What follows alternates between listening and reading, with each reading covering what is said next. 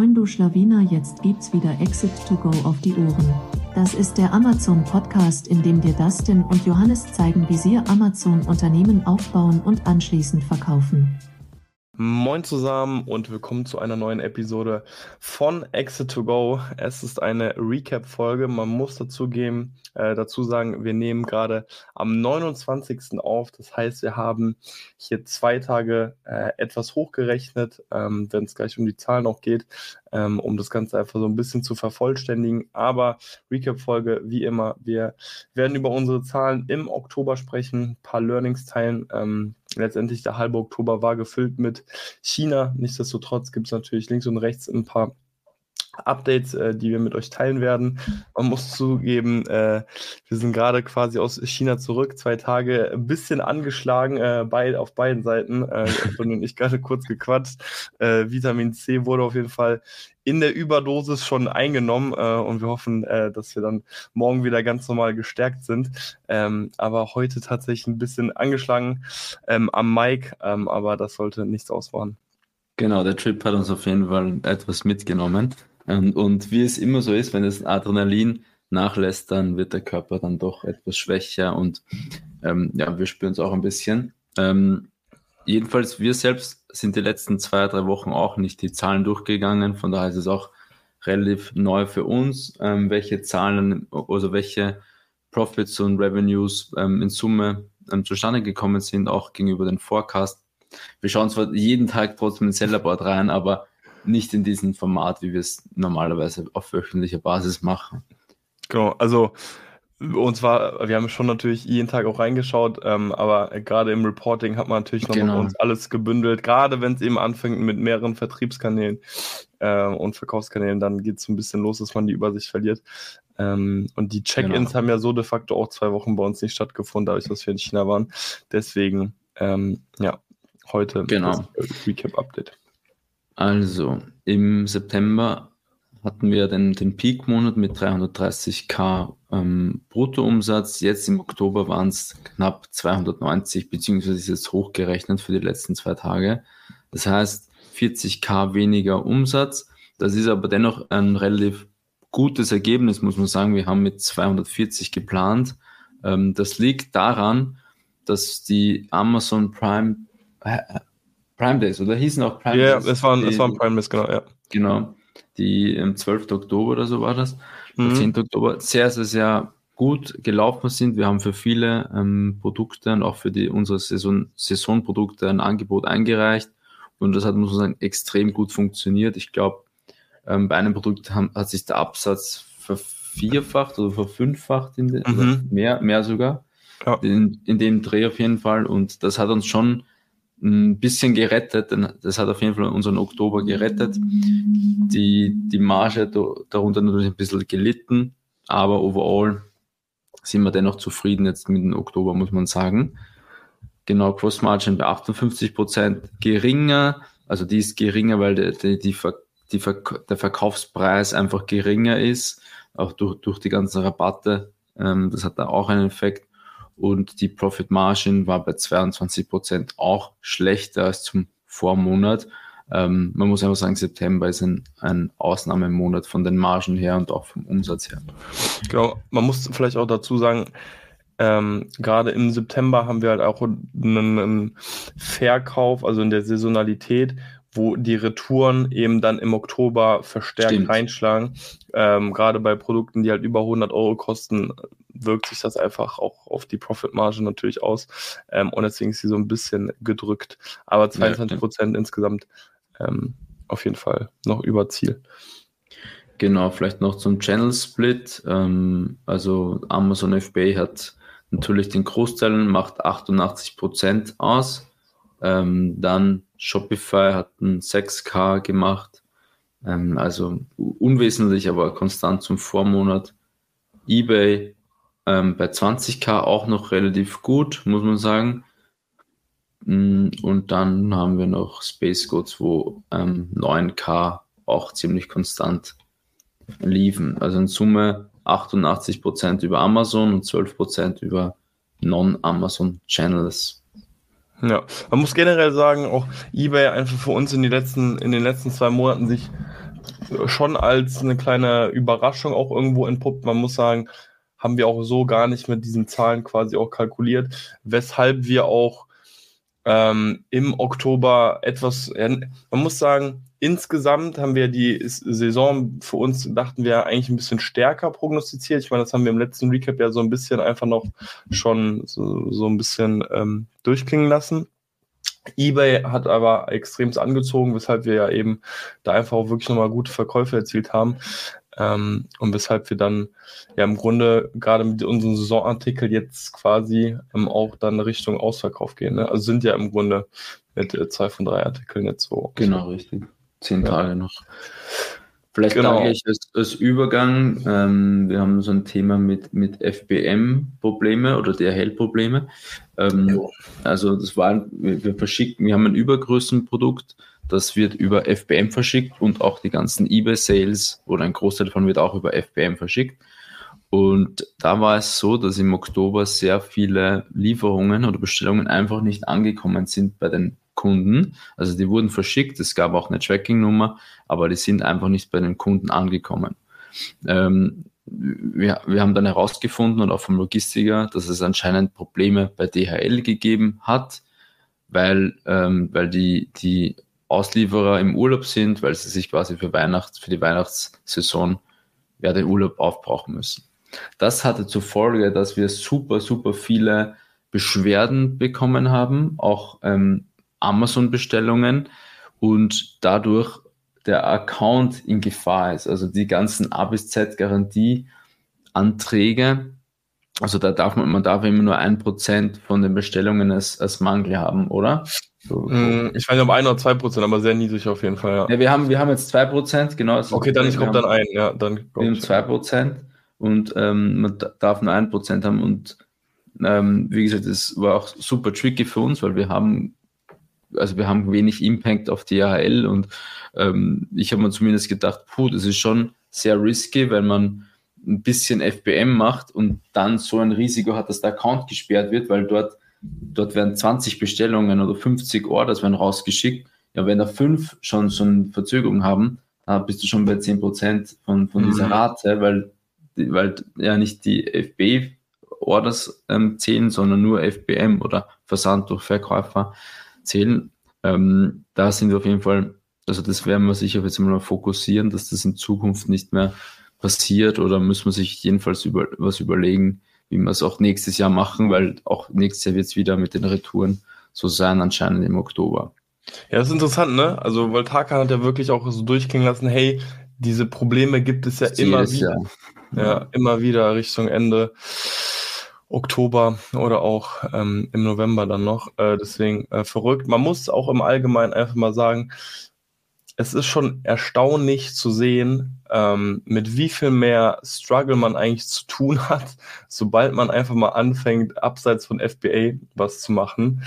Ähm, also FBM, so man denkt so, okay, das ist jetzt einfach nur, ich, ich versende selbst, aber man sieht ja, wie viel mehr Struggle äh, schon äh, dazu kommt, wenn man dann auch noch sagt, eigener Shops, ähm, eigener Shop, äh, wenn, wenn, da wird es immer wieder irgendwelche Bugs geben, irgendwas ist nicht richtig eingestellt, da muss man einfach auch mal zugeben, Amazon FBA ist echt ist easy. Einfach ist echt easy. wirklich sehr gut. So deswegen ja. ähm, kann ich auch wirklich nur jedem daraus empfehlen, überlegt euch gut, wann ihr einfach den Schritt macht. Also irgendwann ist das natürlich ein sinnvoller Schritt. Es ist ein weiterer Vertriebskanal oder gerade auch eBay. Ähm, aber, also äh, gerade auch Thema eBay, vielleicht mal ganz kurz. Gerade du hast ja auch gemerkt, wie viel mehr ähm, Fragen, ja, ja. Fragen über eBay kamen als über Amazon. Ähm, das sind dann einfach wirklich Prozesse, wo man deutlich mehr oder Vertriebskanäle, wo man deutlich mehr hands-on nochmal äh, arbeiten muss, als wenn man jetzt hier, man muss schon wirklich sagen, ziemlich auf Autopilot Amazon FBA nutzt. Safe. Und vor allem eben, wie gesagt, bei, bei den Auslieferungen, da geht ja Amazon selbst in die Verantwortung, wenn ein Paket nicht mhm. ankommt. Bei eBay bist, fragt der Kunde dich, wo ist, wo ist die Bestellung? Und du kannst ja auch nichts machen. Also wenn, wenn das Paket unterwegs ist oder nicht ankommt und der Logistiker keine Antwort hat, dann ist, steht man blöd da so ein bisschen. Und ja. bei Amazon ist dann doch, ähm, ist, ja, steht man dann nicht so direkt als Ansprechperson gegenüber den Kunden. auch nochmal vielleicht die Anekdote, die uns dann ja auch noch passiert ist, äh, als wir dann in China waren. Ähm, ein Produkt ist äh, out of stock gegangen und äh, unser FBM-Lager synkt ja quasi immer den Lagerbestand, aber anscheinend hat er nicht ganz zeitlich passend gesynkt und Stimmt, somit hatten wir neun, ich glaube, es waren so um die 29 Bestellungen, ne, die wir dann sozusagen im Nachhinein noch stornieren mussten, wo wir dann auch natürlich mit, mit händischem Aufwand dann einfach zu tun hatten. Ähm, ja. Kam natürlich extrem viel Erstattung dann rein. Ähm, also überlegt euch jetzt gut, wann ihr die Channel-Erweiterung macht. Das ist ja. schon, also man unterschätzt es. Ich habe es auch unterschätzt, muss ich sagen. Ja. Aber genau. gut. Immerhin so trotzdem 12% Non-Amazon Revenue. Ja. Und man muss ja sagen, 10% war ja unsere Benchmark so ein bisschen. Ähm, deswegen scheint das erstmal zu passen. Ähm, genau, wollen wir vielleicht auch auf Prognose November eingehen? Stimmt, November haben wir 162k, also deutlich weniger wie, wie diesen Monat ähm, oder auch den Vormonat. Liegt einfach daran, weil die Saisonprodukte raus sind und jetzt quasi nur das, das Stammportfolio läuft. Ähm, ich glaube, die 162 sind sogar relativ hochgegriffen, muss man sagen. Ähm, aber ja, oder wie ist, wie ist dein Ausblick? Genau, also man muss sagen, wir haben grundsätzlich einfach ein paar Produkte, ähm, die einer gewissen Saisonalität unterliegen. Also manche mehr, manche halt weniger, aber fast die Hälfte unseres Portfolios ähm, unterliegt einer gewissen Saisonalität. Und ich habe gerade jetzt hier so ein bisschen Richtung November tatsächlich gedacht, dass die eine oder andere Saison noch ein bisschen länger andauert, so schon noch ein paar mehr Sales gehen und wo ich schon im Oktober auch gesehen habe, okay, ähm, nicht nur wir, sondern die ganze Nische oder die Nachfrage auch nach den Major Keywords geht hier gerade doch stark zurück. Ähm, deswegen finde ich es auch tatsächlich ein bisschen optimistisch. Ähm, mhm. Das heißt, wenn wir die wirklich hitten, bin ich mehr zufrieden. Ähm, Finde es aber auch tatsächlich ein bisschen sportlich. Genau, weil wir das hat schon, wir haben jetzt den Forecast nicht angepasst. Ja. Ähm, wir machen das mal immer am Monatsende. Haben wir jetzt noch nicht gemacht. Das ist der noch vom September und da hatten wir quasi die Infos noch nicht, die du jetzt gesagt hast. Yes. Genau. Gut, so Sonst, viel zu den ja, genau. Zahlen. Genau. Ja. So viel zu den Zahlen. Ähm, Dann machen wir vielleicht China, China Kosten Fazit. Das genau, das können wir vielleicht auch nochmal. Also letztendlich man muss man sagen, hey, ähm, die Hälfte des Monats, wir waren in China, wir haben eine Live, äh, quasi einmal live, äh, zweimal live vor Ort aufgenommen. Deswegen kann man da wirklich gerne nochmal vereinzelt reinhören, wenn man konkret äh, nochmal was wissen will über China. Ähm, wir haben uns jetzt aber gedacht, dass wir vielleicht nochmal die äh, Kosten aufschlüsseln, ne? also wie viel wir letztendlich ausgegeben haben. Genau, also vielleicht, vielleicht auch, willst du noch ein Fazit auch sagen? Also generell jetzt so ein ähm, Overall-Fazit? Ja, gerne. Also ich denke, das ist in den ähm, Live- also Part 1 und Part 2 ähm, Podcast-Folgen schon rübergekommen, dass wir schon extrem begeistert waren und das für uns auch äh, ein wichtiger Schritt war, diese Reise jetzt einfach mal zu machen, alle Hersteller zu besuchen, aber eben auch einfach mal die Kenton Fair zu besuchen. Wir haben wirklich dadurch jetzt mit extrem vielen neuen potenziellen Herstellern Kontakt, sind jetzt gerade schon dabei über, also wir reden über Zertifikate, wir reden über Preise, ähm, deswegen ich bin wirklich guter Dinge, ähm, dass äh, da jetzt einfach aufgrund der Kentenfair wirklich zwei, drei Bestellungen entstehen. Man muss sagen, hey, mein größter Traum, mein größter Traum ist ein bisschen im, im Superlativ gesprochen, aber äh, das, Ziel, sogar, Ziel, ja, das ne? Ziel war so, ey, wir fliegen nach China und es wäre so geil, wenn wir einfach mit einer Bestellung von einem neuen Produkt zurückkommen. Ähm, und da muss man sagen, ja, hätte man so einmal ein bisschen länger drüber nachgedacht, ist schon klar, dass das ein bisschen schwer ist, alleine, weil natürlich Zertifikate und Reach-Tests, äh, was wir einfach fast immer brauchen, ähm, natürlich ein paar Tage in Anspruch nehmen. Und genau an diesen Stellen sind wir jetzt gerade, dass diese Tests gemacht werden müssen. Auch gerade bei einem Elektroprodukt wollen wir gleich auch nochmal ein, zwei Sätze zu sagen.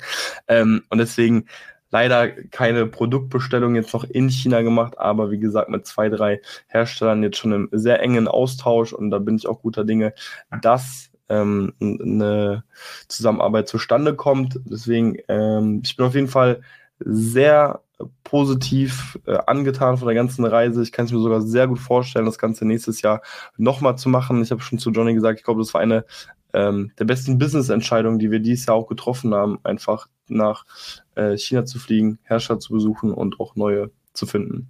So genau. Von meiner wir, Wir, jo, wir waren ja auch dann noch, noch Phase 2, also wir sind ja dann spontan auch noch Phase 2 ähm, ähm, gefahren. Und da muss man sagen, das war jetzt weniger, weniger erfolgreich, zumindest meine Wahrnehmung. Da waren, also wir dachten Household Items und Garden, das waren diese, diese Nischen, Nischen dort, ähm, dass dort auch noch spannende Produkte für uns sein würden, aber da ging es dann wirklich nur um, um Pflanzen und ähm, was war Household Items noch? Was war da? Nee, da war ex ex extrem viele Wasserhähne waren auf jeden Fall. Wasserhähne, Wasser. Nee, das war ein Bathroom, oder? Das war Bathroom. Was war?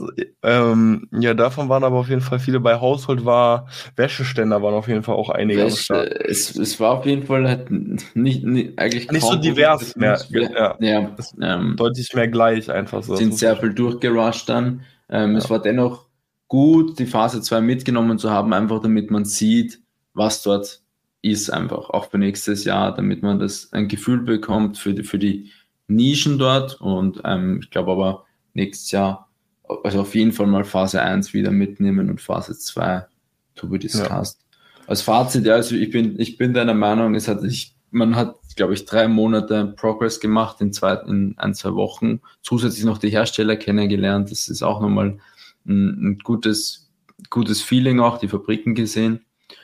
Und genau, also ich fand es auch sehr, sehr, sehr cool, muss ich sagen. Natürlich sehr anstrengend. Wir waren jeden Tag von sieben bis neun Uhr am Abend mindestens unterwegs, haben eigentlich immer nur zwei Stunden maximal am Tag gearbeitet, meistens dann danach.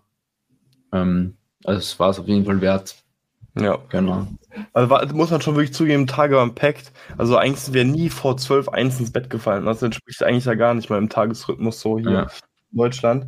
Ähm, am Ende des Tages, wir haben uns das Ganze auch so ausgesucht, ähm, aber so der Körper zeigt ja jetzt gerade schon so ein bisschen, jo, äh, ja. äh, irgendwie seid ihr doch angeschlagen. Ähm, nee, aber es war trotzdem echt eine, ein Mega-Trip ähm, und ich kann es auch wirklich nur jedem empfehlen, der, wenn er schon etwas größere Bestellungen aufgibt, zwei, drei wichtige Hersteller dort hat, äh, Produktportfolio erweitern will, kennt den Fair mit der Kombination Hersteller besuchen, ist, denke ich, wirklich äh, ein ziemlich, eine ziemlich gute Entscheidung. Genau, dann zu den Kosten. Ähm, vielleicht hm. interessiert es den einen oder anderen. Also grundsätzlich, ist, vielleicht ist ja das auch für den anderen spannend. Wir hatten unseren Sourcing Agent oder Agentin mit ganze Zeit, 14 Tage. Ähm, und die hat quasi jeden Euro oder jeden RB für uns bezahlt. Wir, das war auch sehr praktisch, muss man sagen. Wir haben uns, keine, um, wir haben uns um kein Essen gekümmert, um kein, ähm, kein Taxi, kein Transport. Die hat einfach alles bezahlt und wir überweisen ihr das im Nachhinein. Ähm, genau. Also, ja, man also, muss schon sagen, das ist schon sehr, also, wir wären, wir wären aber auch anders sehr aufgeschmissen gewesen. Also ohne WeChat. Stimmt, Pay, kein WeChat, kein WeChat, geht nicht. Ich weiß auch aber auch gar nicht, wie, wie die anderen das machen wollen, weil wir haben doch dann ähm, gefragt, ja, WeChat Pay, ja, dann brauchst du ja ein Konto bei einer chinesischen Bank, haben ja. wir, glaube ich, gesagt. Genau, das brauchst du. Wirklich aber irgendwo erstmal hin, dir ein Bankkonto eröffnen, ist halt auch die Frage. Also hat da jemand ja, ich glaube, die, ich, vielleicht kannst du ganz mit normaler Kreditkarte zahlen bei den Stores. Ich weiß es nicht. Wir haben es nie probiert. Also wir haben nicht einmal probiert, selbst zu zahlen, weil es immer, das, das, war, sehr praktisch. Das ja. war sehr praktisch, ja. Aber zu den Kosten. Wie gesagt, wir waren 14 Tage unterwegs. Wir sind super viel geflogen. Ähm, wir waren in Guangzhou, in Shenzhen, Ningbo, Jiangsu und dann oben, also dann final war ähm, Peking. Also auch, auch viel vom Süden, also vom Süden Richtung Norden gereist, haben in Summe für Flüge 3500 Euro ausgegeben, für Food and Drinks knappe 700, Transport, das sind die Taxis, wir sind extrem viel, also wir hatten sogar einen Driver, weil wir teilweise fünf Stunden an einem Tag gefahren sind, haben wir 1000 Euro bezahlt, Hotel 900 Euro, und sonstiges 200 Euro. Man muss sagen, wir wurden, wir wurden sehr oft auf, für das Hotel eingeladen. Also die Hälfte der Nächte oder mehr sogar wurden wir auf das Hotel eingeladen. Ähm, und auch Essen immer. Also wir haben eigentlich die ersten, wir haben wenig Abende selber bezahlt, oder? Also es, wir wurden schon sehr oft eingeladen von den Herstellern ja. dann auch. Ähm, Genau, und in Summe sind das 6.300 Euro für zwei Personen für 14 Tage, kann man sagen. Und wie gesagt, die Flüge mit 3.500 mit Abstand am meisten natürlich. Wobei wir halt auch viel geflogen sind, teilweise von Guangzhou nach Ningbo, dann wieder zurück nach Guangzhou. Das hätte man auch, eigentlich für drei Personen. Die Flüge, äh, wir haben natürlich die Flüge und die Hotelkosten für unseren Sourcing Agent bezahlt. Aber das waren so die Kosten für, falls das Jemand ich meine noch, haben, haben wir nicht auch so eine, so eine Zahl ungefähr damals in den Raum geworfen, als wir gedacht haben, was glaubst du, wie, was Ja, ja, genau, genau. Ich meine, das, so. war nur, das war nur eine Schätzung, aber wir sind ja. sehr gut hingekommen, was unser Budget ist. Und ja, also wir sind jetzt, das war genau der Betrag eigentlich. Und das haben wir jetzt nicht irgendwie getrackt oder so. Wir haben jetzt die Aufstellung von unserem Sourcing Agent bekommen und ähm, passt genau für unser, für unser Budget oder Planung. Ja. Ich, ich bin auch ehrlich, also wenn man wirklich, es kommt halt einfach stark darauf an, glaube ich auch, hey, wie viele Hersteller hat man, wie verteilt sind die? Also dadurch, dass wir halt eben nochmal diese Inlandsflüge einfach hatten, dass wir schon in Ningbo waren, nochmal gesagt haben, hey, wir wollen nochmal mhm. runter nach Shen, genau. äh, nach Guangzhou auf die Phase 2, ähm, sind einfach nochmal zusätzliche Kosten entstanden. Ähm, also man kann das Ganze auf jeden Fall auch günstiger abbilden. Ähm, es sind einfach ein paar Individualitäten dabei. Ähm, und natürlich die, die Länge des Aufenthalts macht natürlich auch ziemlich viel aus. Genau, ja. ja. So viel dazu. Dann vielleicht bleiben wir ähm, gleich beim, beim Sourcing Agent. Ähm, ja. Da, ähm, und zwar Zoll ähm, Sourcing Agent. So. Wir sind, sind beim Taxi, also in China auch irgendwie gebrainstormt und haben mit unserem Sourcing Agent über die Commission Fee gesprochen. Also wir haben ihn gefragt, ja, wie viel Commission kriegst du jetzt eigentlich für die, für die ganze ja, aber vorstellen, Wir haben unseren Sourcing Agenten und der gibt uns einfach einen Preis am Ende und wir können den versuchen zu verhandeln oder nicht und wir nehmen den, aber wir wissen nie, okay, wie viel davon geht jetzt genau an dich. So. An den Hersteller, also an den Hersteller beziehungsweise an Sie. An genau. Das, genau. Also wir haben auch nie groß nachgefragt, so wenn das ja für uns passt, so dann, dann ist ja alles cool. Ähm, und äh, wir wollten, wir wollen ja aber auch Florenz, also die Sourcing-Agentin, deutlich stärker an uns binden. Ähm, man muss sagen, sie arbeitet jetzt ja gerade eigentlich schon exklusiv für uns, aber weil wir eben darüber gesprochen haben, hey, schau mal, wenn jetzt in einem Monat keine Bestellung kommt, ist das natürlich auch irgendwo ziemlich doof für dich, weil dann hast du eigentlich einen Monat ohne Gehalt. So, und dann, sie denkt da, glaube ich, auch einfach so ein bisschen anders, weil sie will auch noch nicht ganz so sich von uns ja so irgendwie so anstellen lassen. Ähm, aber auf jeden Fall haben wir dann einfach so ein bisschen im, einfach über die ähm, Commission gesprochen und dann sind wir eigentlich auf eine Idee gekommen, so, ne? Genau. Ich weiß nicht, ob du oder wie, wie das überhaupt zustande einfach, kam. Also wir wissen doch gar nicht, ob das 100% funktioniert oder ja. äh, wir sind doch ist noch nicht final, aber wir wollten es einfach teilen und zwar, es betrifft eigentlich einfach alle, die mit Sourcing Agency fahren und, und sagen wir mal, der Sourcing Agency zieht sich 10% Commission die ihr zahlt und der Hersteller bekommt quasi ähm, 90 Prozent. Also die, die Goods, also die Ware ist 90 Prozent und die Commission ist 10 Prozent. Du kriegst aber nur eine Rechnung und diese Rechnung ähm, wird auch verzollt und das ist die Basis für die Verzollung und auch für die Einfuhrumsatzsteuer. Und eigentlich muss man ja Zoll, den Zoll oder die Zoll nur auf die Ware bezahlen, ähm, also wirklich die physische Ware und nicht auf eine Dienstleistung oder Beratungsleistung. Und jetzt haben wir gesagt, hey, wir würden gerne eine Rechnung haben, die nur die 90 Prozent zeigt. Und zwar die Ware. Also, dass deine Commission auf einer gesonderten Rechnung ist und die, die, die, die Rechnung für die physische Ware ähm, auf einer eigenen Rechnung. Das, das hat natürlich den Nachteil, dass sie den Warenpreis zeigen muss, dass die Sourcing-Agentur. Aber wenn man, also wir sind selber noch in den Gesprächen, aber eigentlich wenn man jetzt nur die, die Invoice hat für die 90 Prozent für die Herstellerrechnung, dann spart man sich ja für diese 10 Prozent den Zollsatz. Also man spart sich konkret die Commission Fee in Prozent mal deinen Zollsatz. Und das kann pro Jahr schon viel ausmachen, ähm, wenn du auch einen hohen Zollsatz hast von 12 Prozent und 100k bestellst, sind das ähm, 10.000 mal 12 Prozent. Also du, du, du kannst dich schon ein bisschen was sparen, theoretisch. Ähm, wir haben genau, das ja auch grob überschlagen und es waren ja jetzt alleine bei uns schon ein paar tausend Euro. Euro. Einfach so, ja. Einfach ja. so weniger, weniger Zoll, weil also wir sind der Meinung, ähm, also korrigiert uns da gerne, falls ihr da ähm, ähm, mehr wisst, aber ich, ich hätte gedacht, dass man keinen Zoll ähm, auf die Beratungsleistung zahlt und die, die Sourcing, das ist eine Sourcing-Fee, ist eine, eine Dienstleistung, auf die muss man eigentlich keinen Zoll zahlen und da, daher wäre es cool, wenn man nur eine Rechnung hat für die, die, die, die Goods, also die Ware und getrennt die Sourcing-Fee und für die Verzollung nimmt man dann nur die, die Goods, logischerweise. Ja.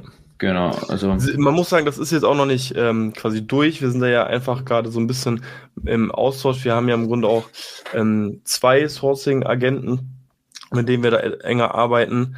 Ähm, jetzt haben wir es gerade bei Florenz, ähm, die so ein bisschen diese Exklusivität, oder die, wo wir die Exklusivität genießen. Ähm, da haben wir es immer einfach mal angesprochen und da ist jetzt gerade so ein bisschen hin und her und schauen wir jetzt erstmal, ob das überhaupt möglich ist. Ähm, ja. Und ja, halten euch einfach mal auf dem Laufenden. Wollt nur einfach teilen, interessanter Gedanke.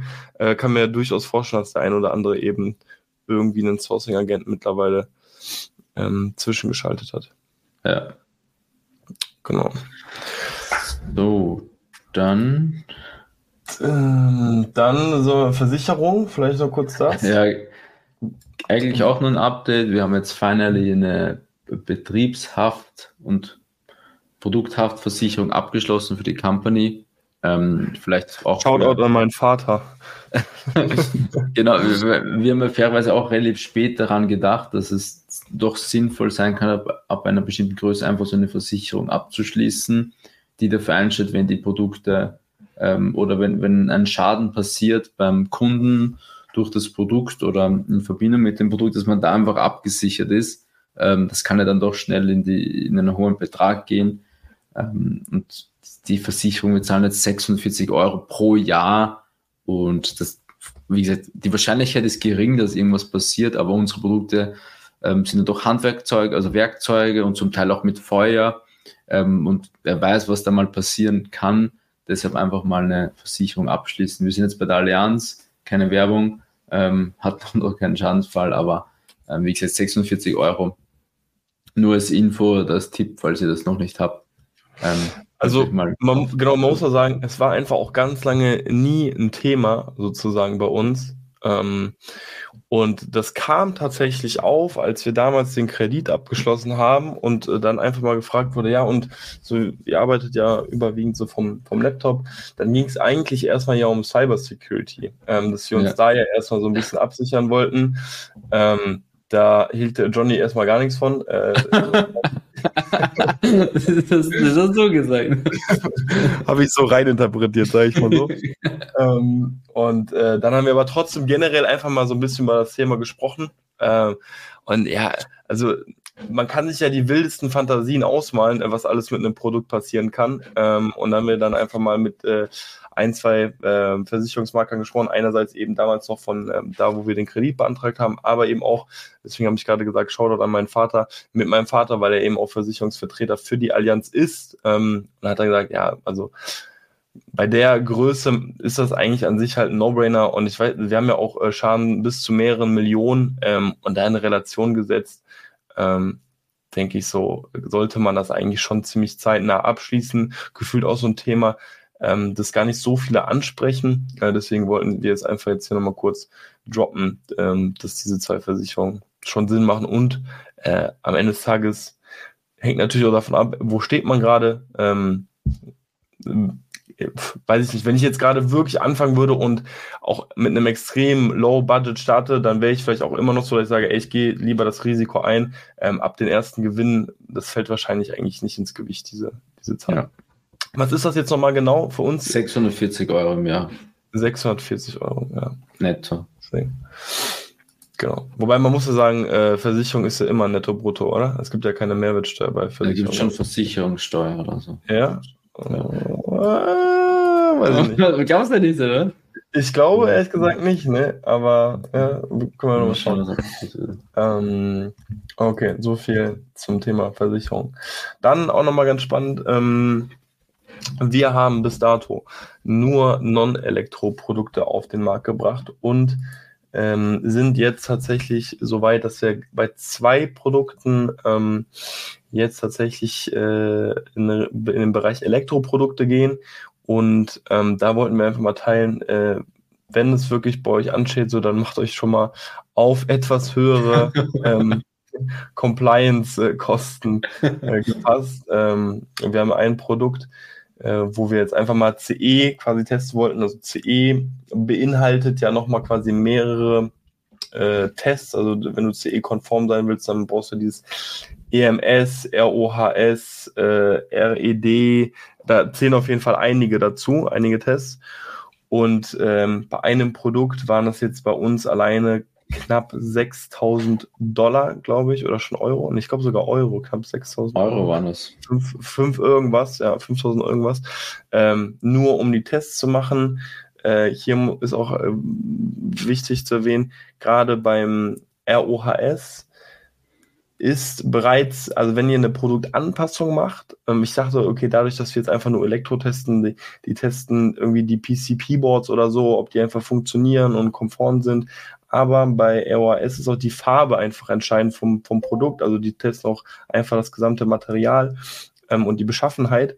Und äh, da muss euch einfach nur bewusst sein, hey, wenn ich jetzt irgendwie eine Produktanpassung mache oder auch vielleicht schon meine CI habe, ähm, mein Produkt farblich anpassen möchte, dann braucht ihr einfach schon die Samples in eurer Farbe, die ihr einfach später auch launchen wollt, um die ganzen Tests zu machen. Und da sind wir jetzt einfach dran, äh, weil wir immer weniger einfach Produkte von der Stange nehmen wollen, das ist jetzt tatsächlich ein Produkt, wo wir gar nicht so viel anpassen würden, aber tatsächlich zumindest mal die Farbe.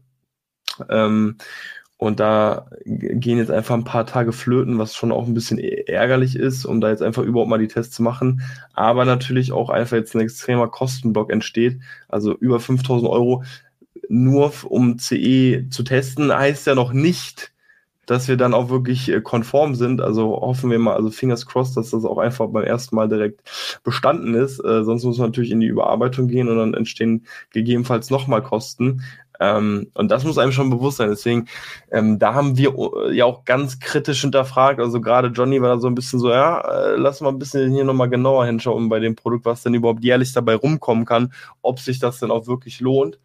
Ähm, und ich denke, das ist gerade bei Elektroprodukten ziemlich wichtig, äh, dass man hier nochmal genauer hinschaut, hey, wenn ich das auch wirklich launche, Worst Case, was kann ich damit verdienen? Best Case, was kann ich damit verdienen? Und das ist auch generell etwas, das haben wir, diese Szenarien haben wir bis dato gar nicht ausgerechnet, also bei Produkteinführungen. Ähm, ich habe einfach so ein bisschen die Recherche, was heißt bisschen, ich habe schon eine ausführliche Recherche gemacht und ich habe einfach immer sozusagen einen Weg ausgerechnet, wo ich gesagt habe, ey Johnny, ich glaube, wir landen ähm, ungefähr da mit den Verkäufen. Und jetzt wollen wir quasi so drei bis vier Szenarien einfach kreieren, dass wir einfach wissen, ähm, ja, Worst Case, äh, ähm, dann so zwei Zwischendinger und dann halt so ein Best Case, äh, wo wir einfach ähm, bei der Produkteinführung dann einfach auch landen können. Genau, aber grundsätzlich, ja, Elektro teuer. genau, also wenn ihr 6000 Euro erstmal für Tests ausgeben müsst, dann muss man erstmal schlucken, glaube ich. Aber ja. es, es hat sich, es zahlt sich bei diesem Produkt tatsächlich aus, wenn das so anläuft. Und auch bei einem Mid-Case oder Low-Case wäre es tatsächlich noch lukrativ, trotz dieser hohen Gebühren am Anfang. Ähm, aber ja, mal, let's see. Ich bin auf jeden Fall gespannt. Ist auch ein Produkt von der Kenton Fair. Also erst eine, zwei Wochen alt quasi. Ähm, genau. Dann. Ähm, next point. Äh, Customer Support habe ich offen. Ja, willst du äh, willst was sagen? ja, es ist eigentlich nur so ein Update. Wir haben mh, mm, jetzt an Anfang Oktober einen kleinen Change im Customer Support gemacht. Ähm, oder auch Mitte Oktober und zwar zu Aline. Ähm, wir waren bisher bei der Sita Logistik. Da, ja, wie soll man sagen, overall äh, wollten wir einfach eine Person haben, die ein bisschen näher an den, an den Kunden ist und mehr auch mehr Zeit ähm, ähm, in, in Kundenfragen und so weiter steckt. Und da sind wir auf Aline gestoßen. Wir kennen sie beide auch schon früher. Und da wollten wir einfach mit euch ein Update teilen, dass man da ähm, gerade so diesen Change-Schritt machen beim Custom Support und noch mehr Fokus eben darauf wollen, weil uns ist einfach super wichtig, dass die Bewertungen, die Listings passen, dass auf Kundenfragen schnell eingegangen wird und ähm, genau, ich glaube, das, das ist bei Alene dann hoffentlich der Fall.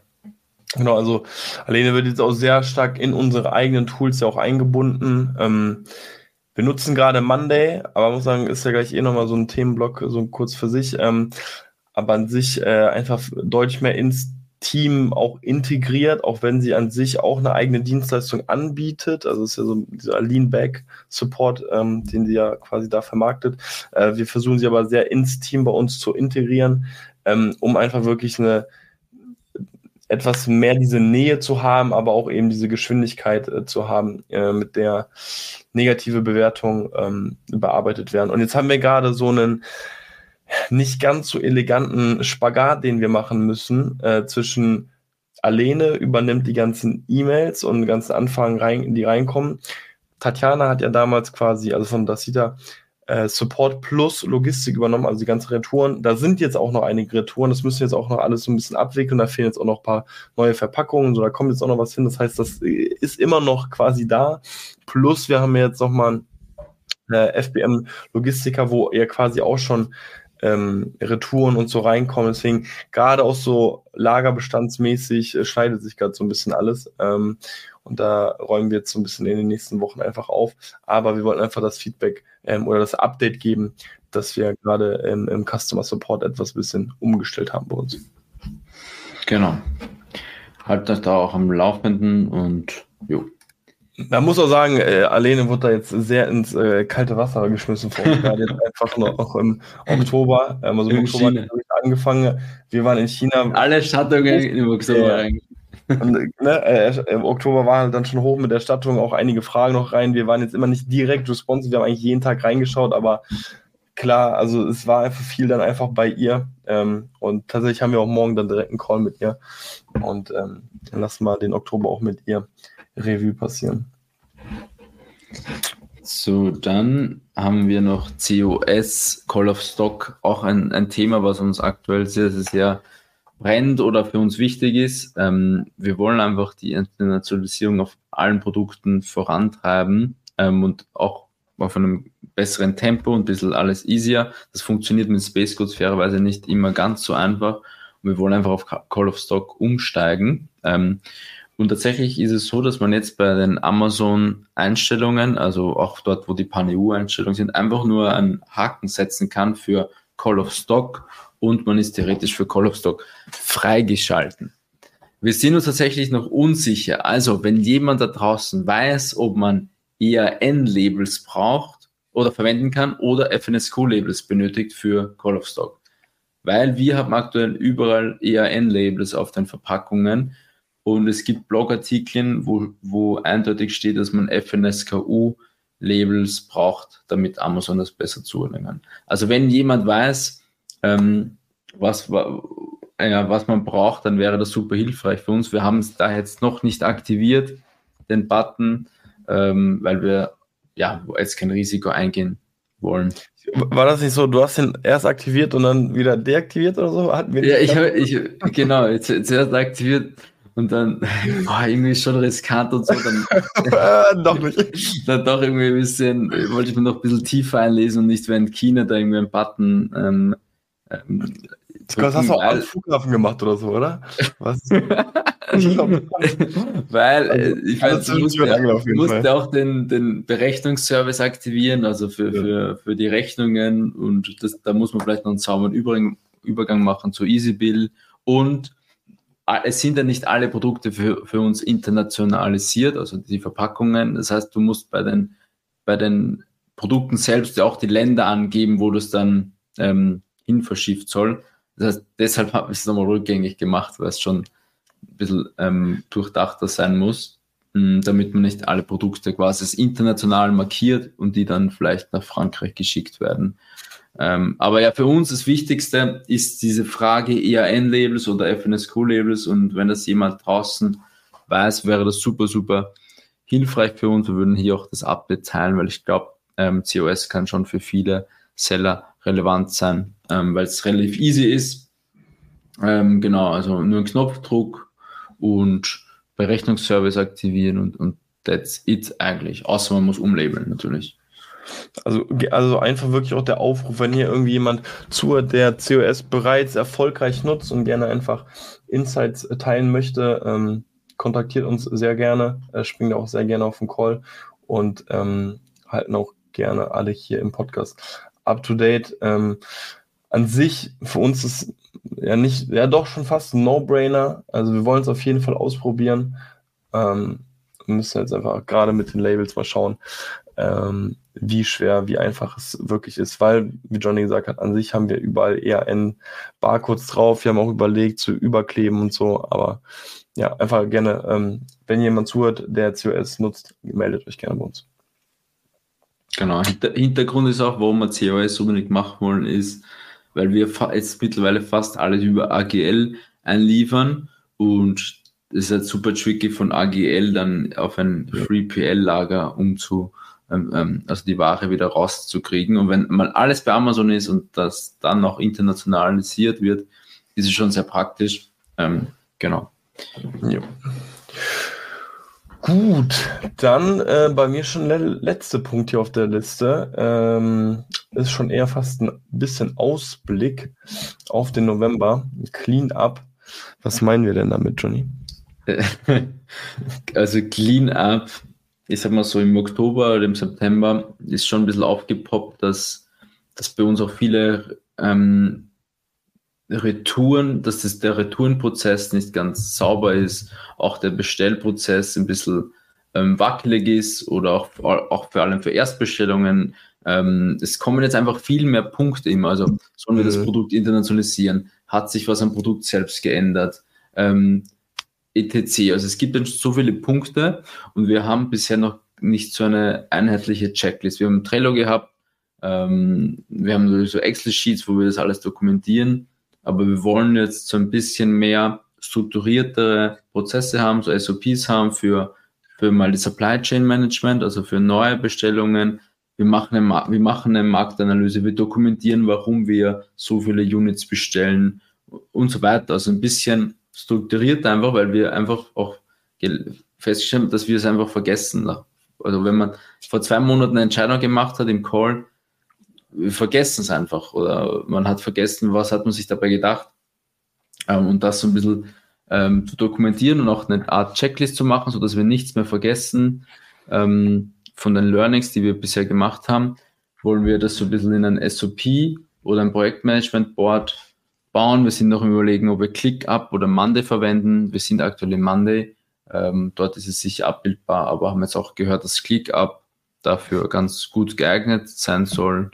Und wie gesagt, wir wollen euch nur mitteilen, dass bei uns auch aktuell so ein bisschen mh, mm, so ein, also ein Cleanup sinnvoll ist, auch bei, äh, wenn man größer wird. Jetzt haben wir auch wieder Zeit im November, sind nicht so viele, ist, ist nicht Saison. Wir wollen die nächste Saison einfach ein bisschen besser machen, was die Retouren betrifft, was Ersatzteile betrifft. Und da ist jetzt so im November ein Cleanup, wie wir es genannt haben, wo wir die internen Prozesse nochmal bisschen ähm, optimieren werden. Ja. Also, weil man muss halt auch sagen, derzeit sind ähm, die Tools an sich sehr gestreut ja auch bei uns. Also wir haben kein einheitliches Tool. Wir sind ja so ein bisschen, deswegen jetzt der Callback, was wir, wo ich vorhin meinte, zu Monday sagen wir noch ein bisschen was.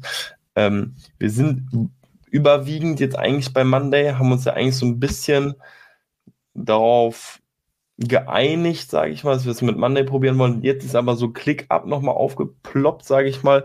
Ähm, scheint eben auch einfach ein paar interessante Features zu haben. Und da haben wir einfach mal gesagt, hey, im November ähm, habe ich vor allem so den Task an mich genommen, will ich mal so ein bisschen schauen, dass wir ähm, uns auf vor allem nur noch ein Tool einigen, nicht mehr zwei, drei, sondern alles einfach geordnet haben. Wir haben natürlich unsere Checklisten, ähm, aber die werden natürlich auch irgendwie müssen gepflegt werden und, und abgedatet werden. Ähm, und gerade auch bei bestehenden Orders, so manchmal geht einfach ein bisschen was unter. Einfach mal wirklich konkretes Beispiel, äh, weil wir, wir waren jetzt in China und ähm, hatten da auch tatsächlich gerade eine Bestellung und äh, da haben wir dann 600 Einheiten bestellt. Und wir gucken uns das so an und sagen so, warum eigentlich nur 600 Einheiten? Das, das passt gar nicht, weil die, ein, die Bestellung davor auch immer viel mehr war. Und dann sind, wir auch nochmal den Chat durchgegangen und dann wurde einmal von mehr Einheiten gesprochen, dann von weniger und dann haben wir gesagt, krass, guck mal, das wurde nirgendwo irgendwie so richtig dokumentiert. Und wir konnten nicht mehr klar sagen, warum diese Entscheidung so getroffen wurde. Und da haben wir gesagt, ey, das, das geht so einfach nicht. Und gerade solche Punkte müssen dann einfach auch ähm, notiert werden, ähm, wann eine neue Bestellung ein, ansteht, in welcher Größe ähm, und dass man einfach sich immer auch darück, zurück, äh, darauf zurückberufen kann, äh, wenn eben eine Entscheidung getroffen wurde. Weil wir haben natürlich, sobald eine sozusagen eine Bestellung eingeleitet wurde, haben wir einfach gewisse Punkte, die wir beachten müssen, aber einfach ein, einen gesamten Überblick über ähm, wann werden Bestellungen getroffen, in welcher Höhe, äh, deutlich einheitlicher zu managen. Das ist so ein bisschen das Ziel, da jetzt eben sich im November für ein Tool zu entscheiden und das Ganze dann dementsprechend aufzubauen. Ja. Jo, damit, genau, also das ist Fokus im November. Ähm, ein neues Produkt wird wahrscheinlich auch live gehen. Stimmt, ähm, ja. ja. Und hoffentlich vielleicht auch COS freischalten. Also das sind, ich glaube, so drei Themen, die wir im November unterkriegen werden. Und damit hätten wir auch unsere Liste durch, oder? Yes, würde ich auch sagen. Ähm, also es ist äh, interessant, ne? Also weil bei vielen geht jetzt wahrscheinlich so richtig äh, die Q4. Saison los und Q4 und alle, äh, alle reichen sie jetzt ihre Black Friday Angebote ein.